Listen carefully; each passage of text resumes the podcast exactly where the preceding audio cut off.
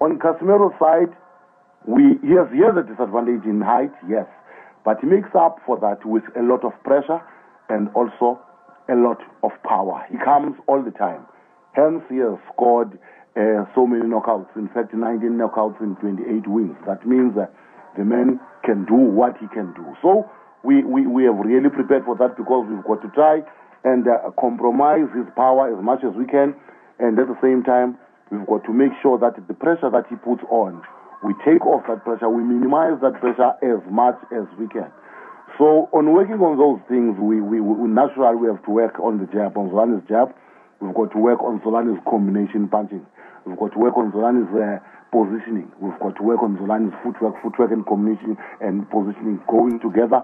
And uh, most of all now, boxing is about speed, it's about timing. So we are working on that to make sure that what he has to do, he's there, he does it, he does it in time, he's there, and by the time uh, the opponent realizes what's happening, he is not there. So that's uh, that's a dangerous fight, we know, and we have prepared for such.